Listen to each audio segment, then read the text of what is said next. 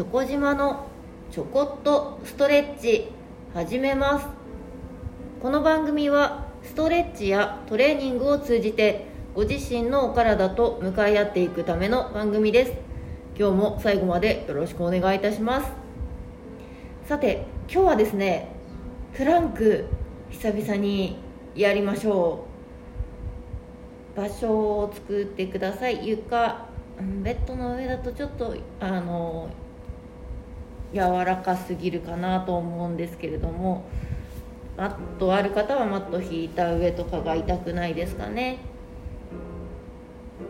えーと、腕立て伏せみたいな形をします。なのでお体伸ばせる、うん、寝られるくらいのスペースがあるといいのですがどこか見つけていただけましたでしょうか。プランクね、えー、まず形知ってる方もねうんなんだそれねわからない方も一緒に行きましょう。まず形。えーと、腕立て伏せの形できますか？はい。これお膝浮かせてえーとつま先指先でちゃんとマット床を踏んであげてください。かかとつかなくて大丈夫です。そして、えー、足から頭の先までがまっすぐになるようにします。なのでお尻が落ちてたりお腹が落ちてたりしないです。これだけでも辛いですね。ちょっと辛いので一度お膝つきましょう。はい。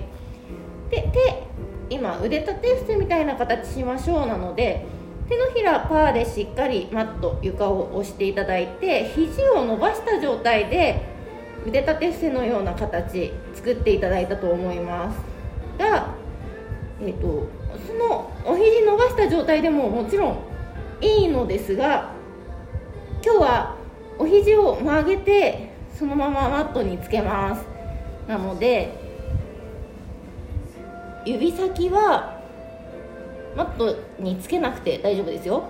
あの軽くグーでね握っていただいてもいいです。手のひらが内向き。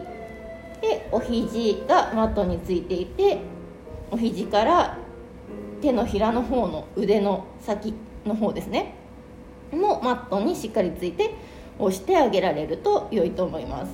この時に肘と肩の位置が地面に対して垂直90度直角が作れているように保ってください。では今腕肘しっかりマット押してくださいね。上半身できました。この状態でお膝伸ばしていきます。足先でしっかりマット支えて地面しっかり踏んであげてお膝伸ばします。この時にお尻がお山ができないように。えーと、落としすぎて今度腰が反らないように。かかとから頭の先までが一直線になるようにしましょう。そしてもう一個あの首肩の付け根っていうんですか？首がこう埋まっていかないように長い首作っていきましょう。肩甲骨下げます。肩甲骨をお尻の方に下げます。そうしますとお肘より肩が前に行ってしまうかもしれないんですけどその位置は今度お肘と肩が地面から90度直角垂直になるように保っていきましょう。ポジショニングしてあげてください。一度お膝下ろしていただいていいので改めてねその注意点意識しながら形作っていきますよ。では軽く握ってて大丈夫です。お肘がマット床を触ってます。その指先から手のひらからお肘までのこの前腕っていう肘下の腕のラインはマットを床を触っていて大丈夫です。そしてお肘と肩の肩関節ですね。お肘と肩の位置。これが地面から90度直角になるようにしましょう。幅はえっ、と開きすぎず狭すぎず肩幅で大丈夫です。そして首がすくまんないように肩甲骨を下げて首を長くした状態でチャレンジしていきます。でプランク一番鍛えられるのは体幹部なので腕とか足とかではなくて腹筋お腹周りが一番薄く締められてると理想なんですけれどもここからまたね形を作ってた時にお腹のお肉が下向いてるじゃないですか。床向きですよね。なので重力に逆らわないと垂れてる状態です。それを重力に逆らうためにしっかりと引っ張り上げてください。へこましてあげてください。薄いお腹作ってください。これが腹筋です。腹圧入れるとよく言います私ね。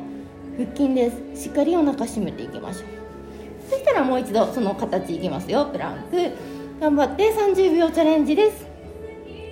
息は止めないようにしましょう。呼吸はしっかりと吸って吐いて吐いたら吐き切ったら多分勝手に吸ってくれるので。そしてお膝伸ばしています。かかとから頭の先まで一直線きちんと意識していただいてお尻を山高くならないように腰反らないようにしていきましょう。おーいいですね。そしたらお膝ついてそのまま正座で両手万歳にだらんと力抜きます。今じゃあ30秒チャレンジしてみましょうから本当に30秒きちんとできているお時間です。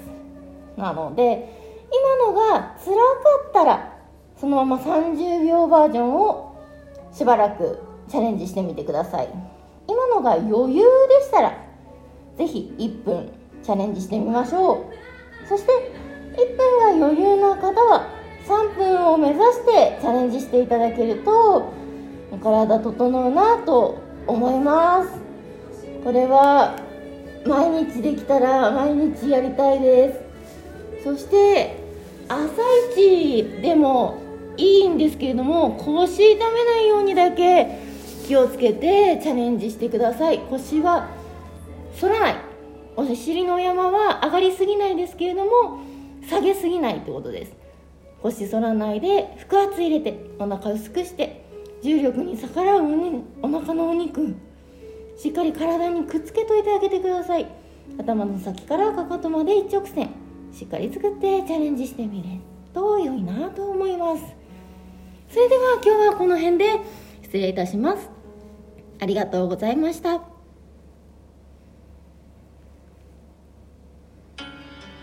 より良い明日を迎えるために今日もストレッチ明日もストレッチお相手はチョコ島でした。